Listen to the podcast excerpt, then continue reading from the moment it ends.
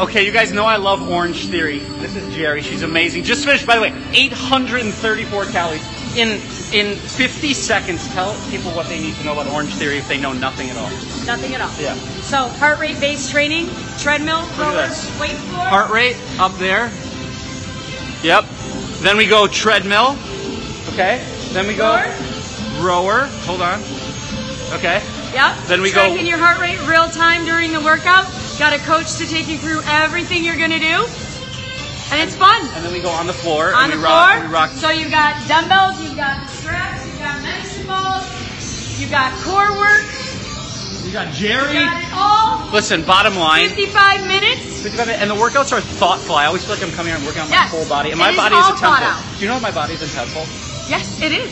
Legit. You have to respect this. It's going to take you Bicep. through life. Jerry, come and see your Orange Theory Yes. Fitness. Appreciate you guys. Yes. Peace!